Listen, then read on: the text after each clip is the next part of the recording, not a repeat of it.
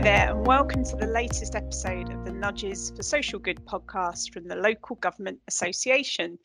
My name is Rian Gladman, and I manage the Behaviour Change Programme here at the L G A. And as you know, our aim is to demystify behavioural insights and behaviour change and provide practical learning for councils to then take away and try out in their own uh, authority, in their own place. So today we're going to take a slightly different approach, and rather than hearing about a council's specific behavioural insights project, we're going to be hearing about the work that a leisure trust is doing to change behaviour at key lifestone milestones, for example, maybe losing your job or having a baby. Uh, and I'm joined by Ken Masser, Chief Executive of the Rossendale Leisure Trust. Hi there, Ken. Hi, thanks for having Thank me on. Thanks for joining us today, Ken. Um, and over to you, really. I'm really interested to learn more about the approach that you're taking in Rossendale. So, so over to you to introduce yourself and the work that you've been doing. Okay, great. Well, hi, everyone. My name's Ken. I, uh, as Rian says, I'm Chief Executive of the Leisure Trust, but I also work part-time on um, a Sport England project called the Local Delivery Pilots, um, where we work a bit more broadly than Rossendale, right across Pennine Lancashire, which includes Burnley and Pendle and Blackburn, Hyndburn and Ribble Valley. Um, and we've been working on this project for about four years or so. And um, really, really innovative approach, I think, from Sport England in terms of the way they've tried to conceive the project and what we're looking at. And so the idea is that we're looking at different ways to approach systems, system change or behaviours within the system, being local government, N H S, community partners, leisure trusts, et cetera, and, and and specifically how we can change that systemic approach in order to lead more, more people to live more active lifestyles. So I think Sport England found, and probably probably fairly common knowledge really, that are, um, there's about twenty-five percent of the population nationally, roughly, who are physically inactive or exercise for less than thirty minutes a week, and that. Despite all of Sport England's investment over the last ten, twenty, thirty years, that, that kind of proportion hasn't really changed much. And so this new approach from Sport England was to kind of say, rather than funding um, specific programmes or projects, let's look at a more um, system-wide approach and a test and learn model to see, well, what could we do differently that might actually move that needle, if you like, on the dial to, to reduce overall the level of inactivity. So, um, Yeah, for four years, four years or so, we've been working on that, and we've tried lots of different things. And one of the things, as you mentioned, that's really stuck out to us and been sort of a foundational theory, if you like, or piece of our work, has been this idea that, um, you know, we we as people have different moments in our lives where things happen, and whilst our lives are unique, those those life course events have some general, you know, there's some commonality there. Some some general events that tend to happen to people at different stages of life. So we all transition from primary school to secondary school, for example. You know, many of us will start a first job. Many of us will have children. Many of us may lose a job or become critically ill or become a carer or suffer bereavement. So in these different life course moments, we've looked at, you know, does physical activity levels change? Does does the sense of well-being change in those moments? And we found um, that it that it often does. And so we've looked at how do we how can we work with that knowledge to try and change the way in which we interact with people to be more well-being focused and less kind of process focused in those moments of transition of people's life. So so very broadly, that's that's the work that we're doing um, in Pennine, and I'm looking forward to discussing it a bit more with you today. That's great, Ken. That's great. I mean, I hear what you're saying there about that systems approach to behaviour change. And I guess traditionally in the public sector, we have looked at individual specific projects that might try a, a nudge or an intervention in one smaller part of the system. But what you're talking about is a much more looking across the system and, and a more holistic approach to, to changing behaviour. I'm just interested to know, what have you learned through taking that bigger, wider approach so far? Mm. I mean, I think... Um... Yeah, that, that wider approach is really based on the premise that people's lives are complicated, um, and, and there's lots of influences in someone's lives, particularly those who are living in communities perhaps with um, lower socioeconomic um, opportunities, um, lower sense of well-being and health. And so, you know, sadly, many people are living difficult, pressured, sometimes chaotic lives. And just just focusing on one thing, you know, we, we quickly realised by chatting with those people potentially and saying, you know, being physically active could really help you, is not that helpful, no matter how we delivered it or what the nudge is, because I'm worried about what I'm going to give my kids for lunch today, or my washing machine's broke and I've got no way to fix it. And so, you know, there's all these types of things might be going on in people's lives. Um, and, and so one of the things that we've looked at and learned is, you know, how as how as the local council and the N H S and G Ps and third sector organisations, how can we coordinate, connect and collaborate in a way that enables us to support people in a more holistic way, um, that can that can really be life changing and lead to, um, you know, as you said, behaviour change, a different perspective on life, and helping them to tackle some of those really deep rooted problems and inequalities. Um, and I think we we've learned that um, generally public servants want to help people. So that's been really powerful, and I've been really moved by actually that, that kind of deep-rooted sense of wanting to make a difference in communities. But I think we've also learned that we um, we as kind of public sector are very fragmented and disconnected, even within a council or a C C G. The different departments are not often don't work together in in unison, often quite silo-based working, and. And some of that comes just from a lack of um, communication, and probably, I'd say, one of the biggest things we've learned from a lack of capacity to think, to really take time to step back and say, well, we're going through all these motions, processes, policies every day. We're doing different types of work. But when was the last time we sat down for a day and thought about what we're doing, why we're doing it? How are we how are we doing that? And is that the most effective way? Is there a different way, a more connected way? Um, and one of the things that the Sport England project has really given us is the ability to have some capacity, some resource to take some people out of that system. And so within our project team, we have colleagues from the N H S, from local authority, from the third sector, um, seconded in for one or two days a week from all different parts of the system, but given time to think. And probably for the first year, we spent a lot of time just reviewing, assessing, um, learning from other places, understanding what our system looked like in Pennine Lancashire, what were the different parts, how did they interact.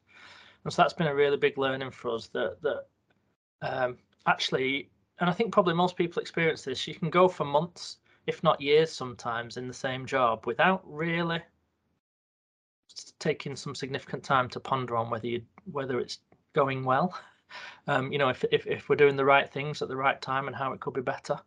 And that's not um, that's not a sense that people are, you know, as I say, I think public s servants more than more than perhaps I anticipated when I came into this this field are deeply committed to and passionate about communities, but often don't have the time necessarily to consider um, whether there are more effective ways to to uh, tackle the challenges that our communities face.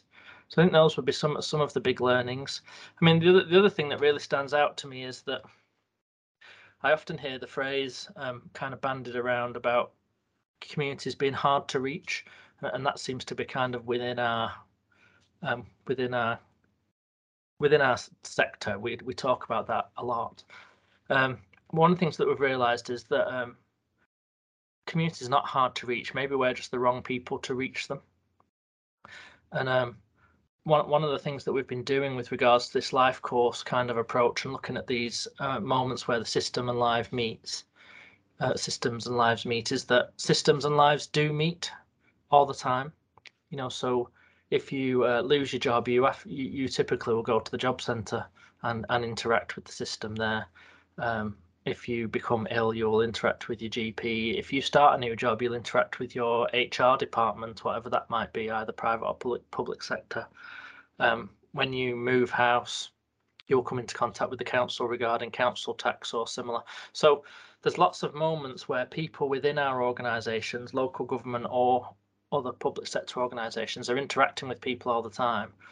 Um, but often, very often, we don't, there's no part of that interaction which is based on um, a more holistic approach to the person's well-being. So it tends to be focused on one particular job. I need to do one thing. I need to get this person registered for council tax. I need to uh, prescribe this person with antidepressants. I need to get this person registered on my I T system so they get the relevant information sent out to them. And all, of course, all those things are important, but the conversations very rarely go beyond that.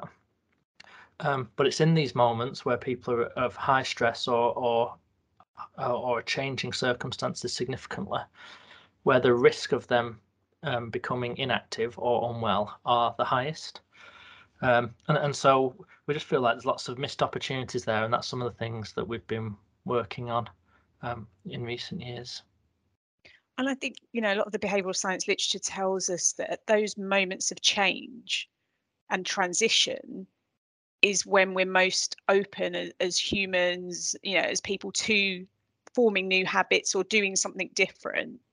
And it's almost, I guess what you're saying is taking those opportunities of interaction for, between the system and local residents at those times of change to influence positively behaviour. And, and, and they're almost like golden nuggets. They are really positive points that you can start to do that. And obviously we've got councils who've, there are many examples of where people move house and move into the local area, registering to vote, registering for council tax, free swimming passes. It used to be free gym passes. Um, do you want to come to a community lunch? When, you know, where I moved into to my local council a couple of years ago. So it, there are those examples of those individual bits of the system. But I guess what you're talking about is a much more looking around the whole system, around the whole of a person, and not just having one one-offs. Is it more of that sort of approach? Is that mm-hmm. fair? Yeah, and I think yeah, absolutely. And it and it's and it's those one-offs, but in a coordinated, structured way, yeah. and so that they're not one-offs. So that there's um there's that, that you say, that wraparound sense of support to local residents. So I think that's that's one part of what we're doing. The other the other part is actually connecting the system to itself. Um, so that, you know, not only not only are we, because there's something about behaviour change in communities, right, that we're looking for for people potentially to change their behaviour or approaches in order to be happier, or, you know, more successful or more self-reliant or resilient, whatever it might be. But there's also, I think, to achieve that, we need to change the our behaviour within the system.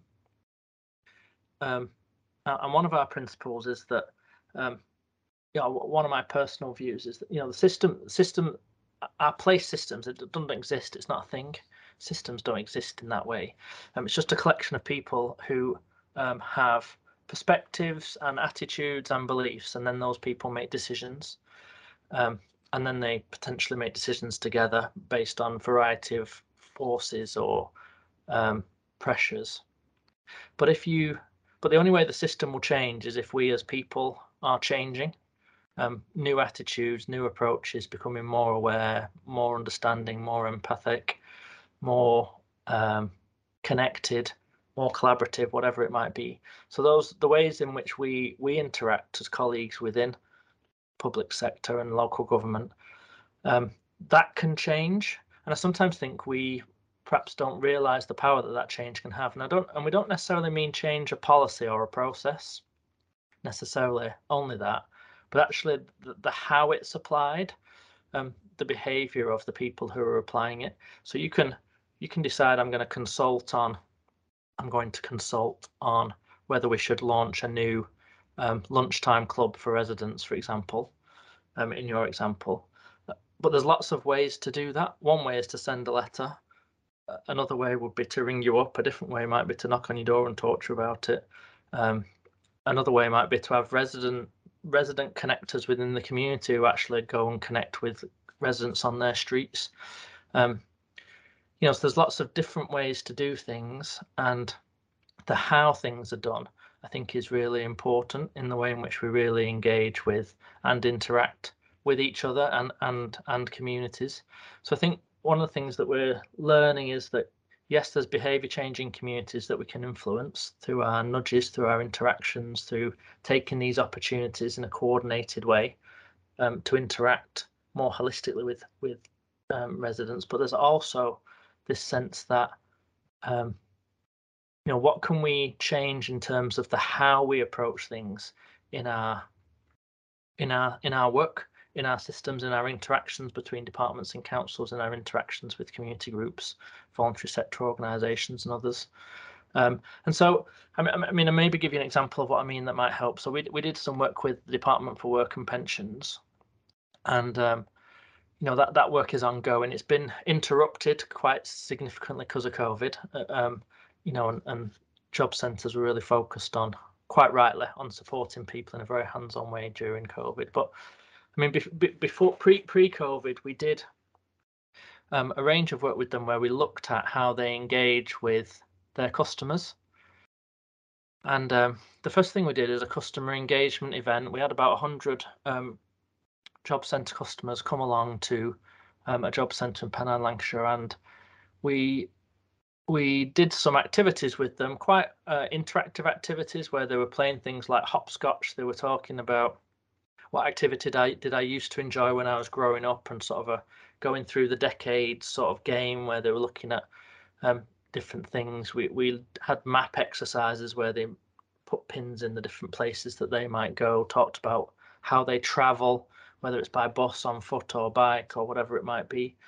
Um, we did an activity where they could write on the whiteboard, on a big whiteboard, what they, the one thing they would change if they could be the boss of the job centre for a day. So we did all this interaction with them, and these were people who were um, long-term unemployed, and that the, and the job centre, D W P, hadn't interacted with Um, for months, if not years. So they were long-term um, claimants, and um, you know, we, we we learned that by putting on a different type of activity that was very thoughtfully designed so that it was easy to access, so that it wasn't um, scary or difficult, so it tried to overcome those barriers that potentially a job centre event might uh, evoke from people who are who have been long-term unemployed, and people were able to open up and express themselves in a way that they felt that the that they had never been able to before. So we did an engagement event, but the how we did it was really important in terms of what we were able to then get out of it from customers. So so we, they've probably done engagement events before where people came in and filled in a form or had a one-to-one conversation with the job coach who, you know, maybe they've had a difficult relationship with in the past or whatever. Um, so we did something quite different, and and then we did staff engagement events where we talked to the to the work coaches about the feedback of the the feedback that had come through those that session with customers, but also some techniques and um, ideas for how they could interact with customers differently. Um, and and the final stage then is we did some work with with the um, with the with the part of the job centre D W P who particularly support those with disability living allowance. Um, Uh, just to think about how could they interact with those people differently who tend to be long-term claimants of, of support, and build better relationships in order to actually focus on well-being. How could we support these people to improve their well-being, and potentially then with that long-term improve their um, ability to work in a setting that would be right for them. Um, then COVID hit, and that and that work in truth all paused, um, but as since in, in recent time come back, and particularly with the with the the the, co the cohort of job centre staff working with those um, with disability disability allowance, and and I, I, excuse me if I'm not quite getting some of the terminology here right around um, D W P, but um, you know that they've decided now to hold quarterly wellbeing workshops for all their claimants, open drop-ins in community settings, not in the job centre, and where people can come along and um, interact and get some peer support between each other, but also interact with with with staff from the job centre, but specifically focused around well-being. Um, and so th that's maybe a good example of where we're looking at how we interact with customers, but also changing the how we do things within our system. And the other thing that they're doing with D W P that they don't, perhaps in, in our area haven't done as well in the past, is that at those wellbeing workshops there will be all of their partners, um, voluntary organisations, third sector organisations, charities and statutory partners who have a role in supporting the people in this cohort, um, and bringing them together as well, all in a, in a space just to have informal connections, conversations, and try to unlock some of these barriers and challenges that people face. specifically around their well-being. So those two things, they're changing the system and trying to change the interaction throughout the behaviour of the individuals. When those two things align, that's when we're seeing a lot of really interesting um, progress, if you like, and, and things becoming better, both for system partners, employees who are happier, feel more satisfied, feel like they're making a bigger difference in a more engaging, natural way, and then residents who feel like they're actually being heard, listened to, treated in a humane and holistic way with with with um, colleagues who really are trying to understand what life is like, rather than applying a standardized process, you know, to the, to those people. So that, that, that's probably one of the examples that that kind of brings those two things together. So I guess to, to summarize, really, this project or this approach has given you and the project team, like you say, some thinking time to stand back, think about the system, think about people's interactions holistically, and then to almost think about how we can change the behaviour of the public sector workforce in how they're engaging with local residents at these very stressful times, transition points. To, to think, you know, to have a very different conversation, a different interaction, and understand more about where people are coming from, how how they experience these services. So it's not just trying to change local behaviour, you're changing the public work, public sector workforce behaviour as well in that interaction. Um, and now you're having those conversations about well-being, which my assumption would be wouldn't have been happening before this project. It would have been very much the, as you say, from we've gone from a process approach here to a more well-being approach, because obviously losing your job, trying to find a job, has a huge impact on your well-being, and now that is starting to be acknowledged and addressed through this project. Is that fair? Yeah, that's that's a good summary, um, and I think, yeah, and it's really exciting, and and fair to say that we, you know, there's still a long way to go yet. You know, we've not yeah. accomplished even a, a small part, probably, of all of the all of the stuff that we've seen that could be different um, and could be better. But yeah, that that's a good summary of where we've been and where we're heading, and and and, and we're gaining a lot of really good traction with partners for the scope of what could be accomplished, and and it feels. I think maybe particularly as we come out of COVID, it feels really invigorating and, and really ambitious and really exciting to. And, and the changes that we're seeing that are effective are ones that are, it's much more enjoyable to work this way as well. You know, it feels much more rewarding. Um, and, we, and we're getting a sense of that from from partners who we're working with as well. Is, is this is not only a potentially more effective way to work, and a more effective way to support communities, but a happier one. And I think that's really important, you know, particularly in the public sector, particularly post-pandemic. Like life, life's hard for a lot of people, and we need to perhaps try and find a, a bit more joy in our in our working lives and get back to that point of why we joined, you know, the public sector workforce in the in the first place, to make a difference and to make our places better if we can, and to support local people. So I think that's an important part of it as well. And so you say the project's starting to get back on track at the moment, the D W P one. A key thing we always get asked about and is how are we going to measure the success of our behavioural interventions, how you measure those outcomes. Can you say a bit more about your plans to, to sort of measure the success of, of the projects as you go forward? Yeah, I think there's probably um, Three three layers to our evaluation, really. The first is kind of population level data. So so we're specifically focused on physical activity, but um, and so Sport England do do something called the Active Lives Survey, um, which looks at physical activity, exercise, and sport in a in a pretty, you know, very large sample size all, all across the country, and, and a lot of uh, resource and expertise goes into that. So we're so we're monitoring that.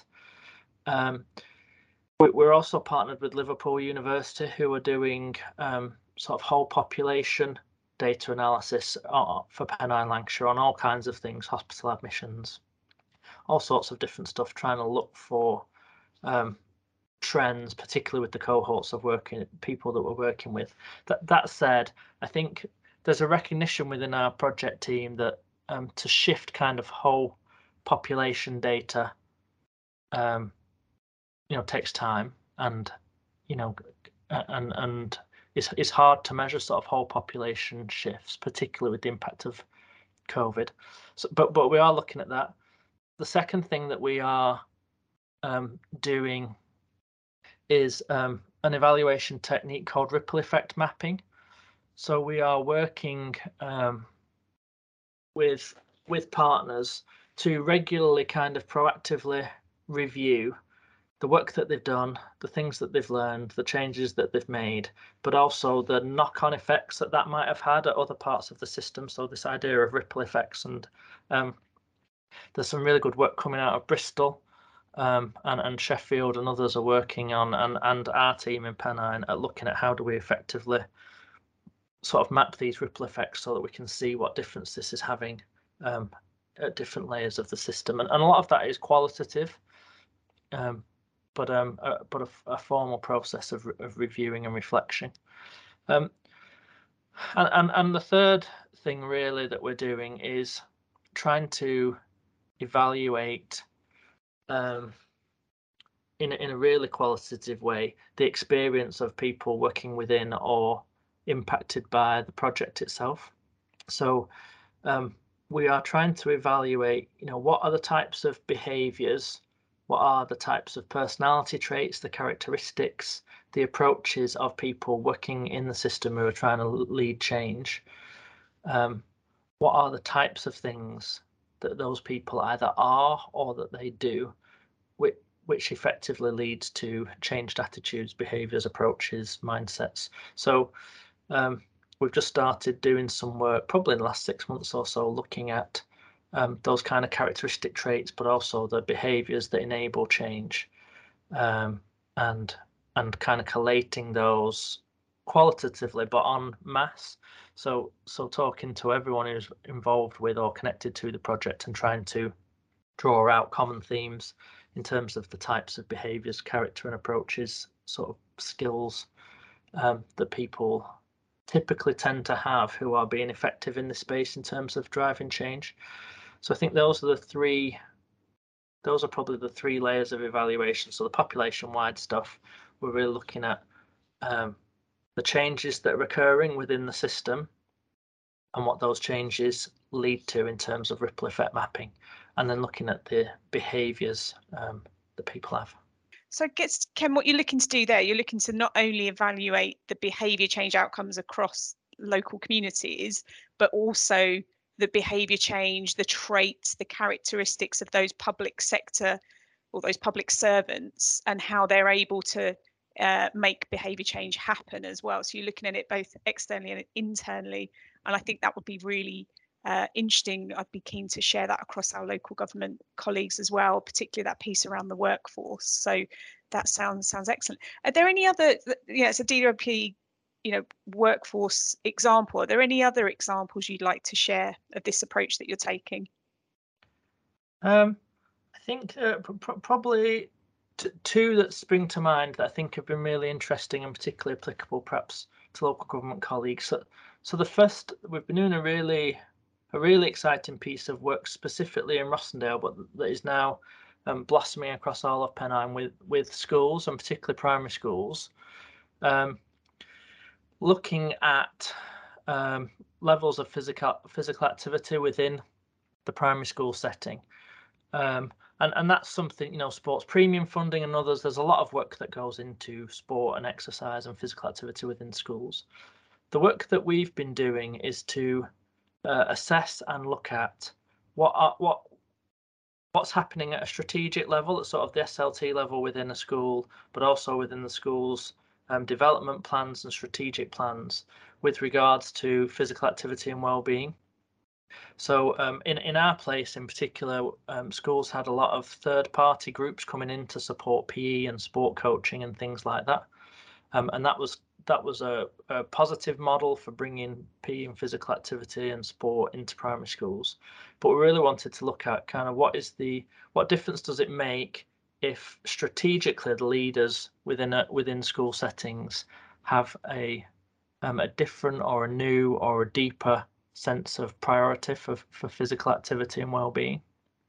And so we we managed to bring together a, a program called Ready Set Rossendale, which is part of part of the local delivery pilot. Um, we we found a head teacher who was really passionate about physical activity and well-being in schools, and we gave him some capacity, some time and capacity to think about how how could we um, change the sort of strategic priorities or support head teachers to think differently about physical activity and sport in school.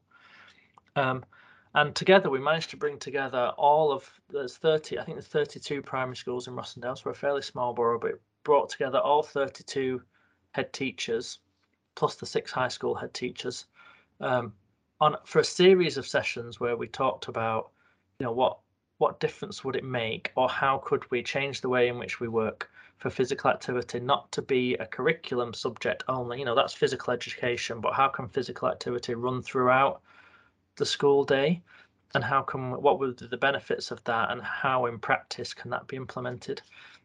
So so we um, th through this series of workshops looked at things like the strategic plan for schools and, and whether physical activity was a priority.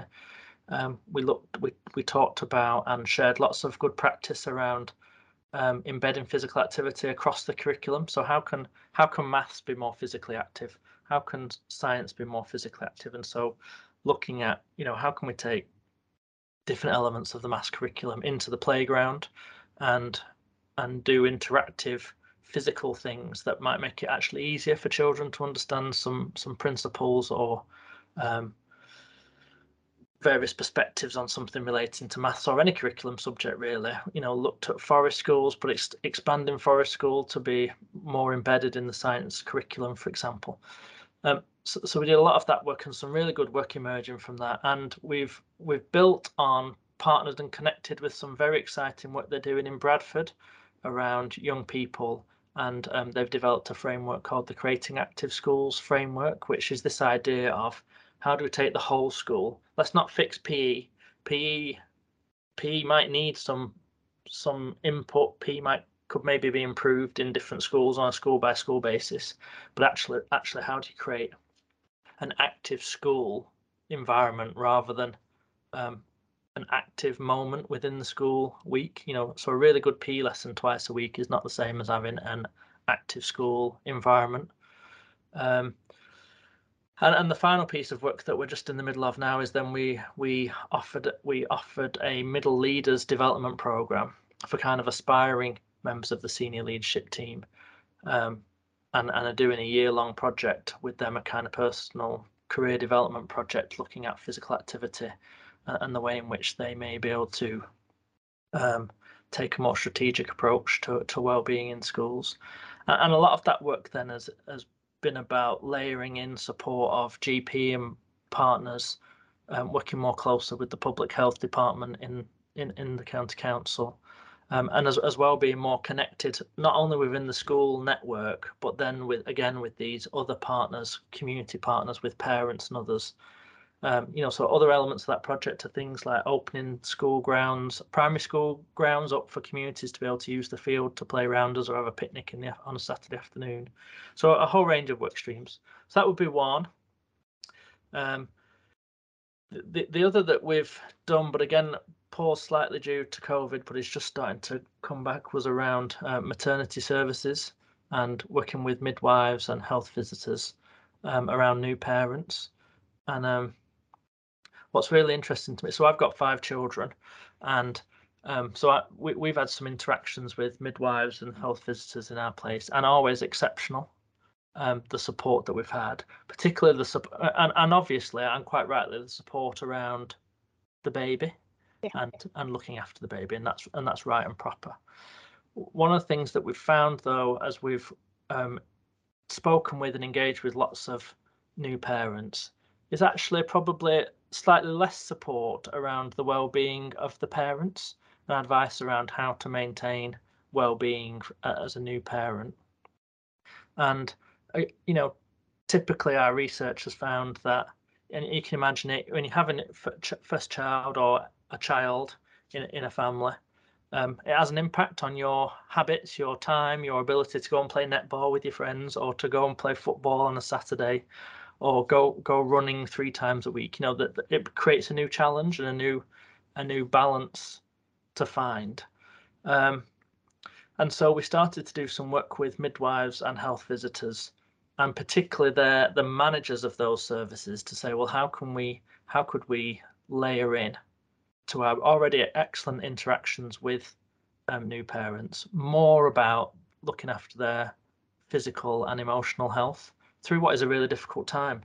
You know, I, I think particularly for the parent staying at home in those early months, and, and you know, often that's the mom, um, can be really isolating, can be really difficult to get out of the house potentially, um, you know, and, and, you know, lots going on there. Um, and and you can form habits in that six or nine or twelve month period that then are hard to break. So you might have been active before, you might you might be inactive for six, twelve months, um, and then potentially onwards as you focus on taking your children to places and to sports clubs and to activities, and before you know it, sixteen, eighteen years has gone past and you can't remember the last time you exercised or did anything for yourself really. And that's an easy easy habit to fall into. I think that's probably a good example of these moments of change. You don't you don't necessarily decide to be inactive, but just life changes, and um, you prioritise different things, and sometimes we don't get the right support to prioritise our own well-being and amongst everything else. Um, now, one of the things that we found within our within those health teams was, um, I, I suppose, a challenge from the managers, the management of those services, who felt, yes, this is the right thing. Yes, we're bought into what a difference this could make. Um, but um, a, a challenge really of, and we never quite got to the bottom of it pre-COVID, that just the timing wasn't quite right, but um, we're, we're returning to it now. But what, the, one of the big kind of challenges was, well, how would we operationalise that, in the sense that, you know, a midwife might have twenty minutes on a home visit, or, or you know, at an appointment, even less within the health centre, with so many things already on the checklist. Which which of those do you give up in order to spend more time talking about parent the parents' well-being? So that that was the challenge. That I think being being open, we're still to address that. But what was really good was um, a sense of ambition within the team to say, yeah, we recognise. And I've been talking perhaps for a long time about Um, supporting parents in a different way, um, and so I think through our approach of, you know, kind of creative engagement, giving people the time and space to think, um, actually us as a project team haven't have never probably come up with many of the ideas that changes things, but by creating an environment and giving people the, the space to think, often they're able to come up with better ideas than we could have ever imagined about how things could be different. um, And, and so that's that's exciting and interesting. I think that probably pulls out just just final thing on this is there's that's one of the learning points that often very senior leaders um, recognise that things can be different and, and will be supportive of kind of culture change or behaviour change within an organisation. Um, and p people on the ground recognise and want to do that and enjoy and enjoy being more holistic.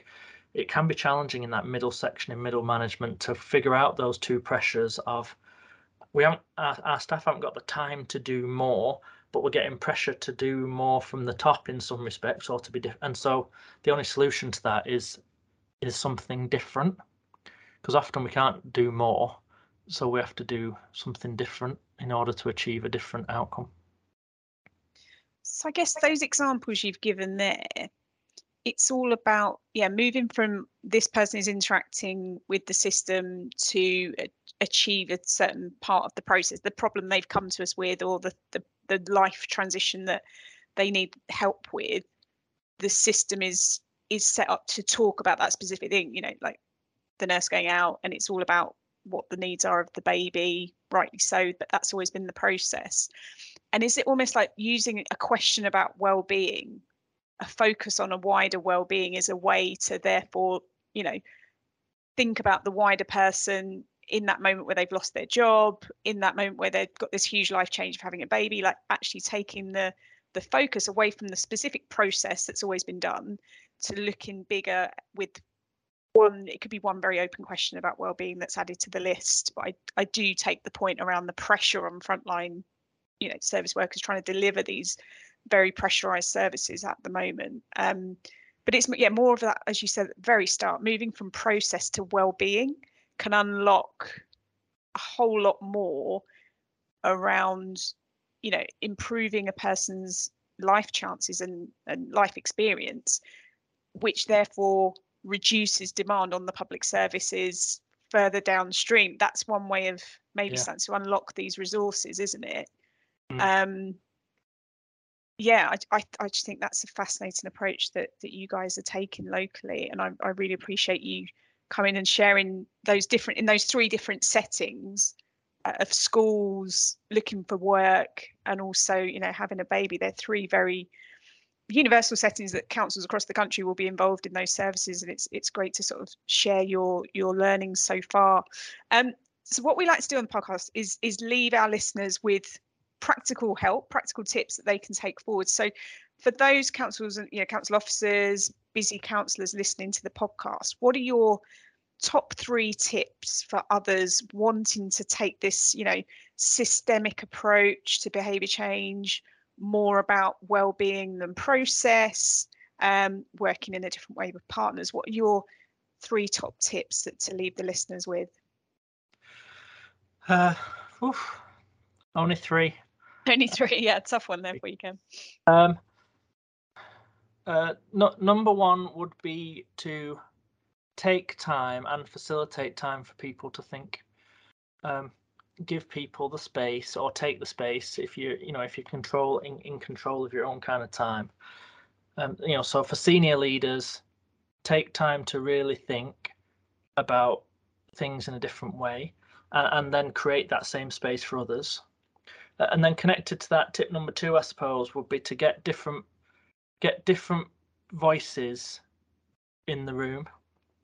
So if you are a, a local government um, organisation, if you're a local council, um, bring in health partners, bring in the voluntary sector, bring in members of the communities, um, not with an agenda with twenty item points, but just to say, well, first of all, just to build relationships with each other, but then to explore a thing together, one thing. Mm, like might, a behavioural challenge, a, yeah. Yeah, like one of potentially one of these life course events. Mm. And that probably is tip three. Um, f- focus where systems and lives meet. It's so hard to interact with people on our agenda. It's very easy to interact with people when we're on their agenda and they're trying to interact with us. So when, when you focus on where our services and people's lives meet, and then explore those with communities and with all of the partners that are around that moment, then I think we can really discover some opportunities for change. I think that's a great quote to finish on there. Let's focus on where public services and lives meet and go from there. That's that's fantastic, Ken. Thank you so much for your time today. Appreciate you being with us on the podcast. Oh, thank you. Really enjoyed it. So if you'd like to learn more about Behavioural Insights projects that you can try out in your council, please do visit our website at w w w dot local dot gov dot u k. and search for Behavioural Insights, where we have a host of other nudges for social good that you can learn from and use.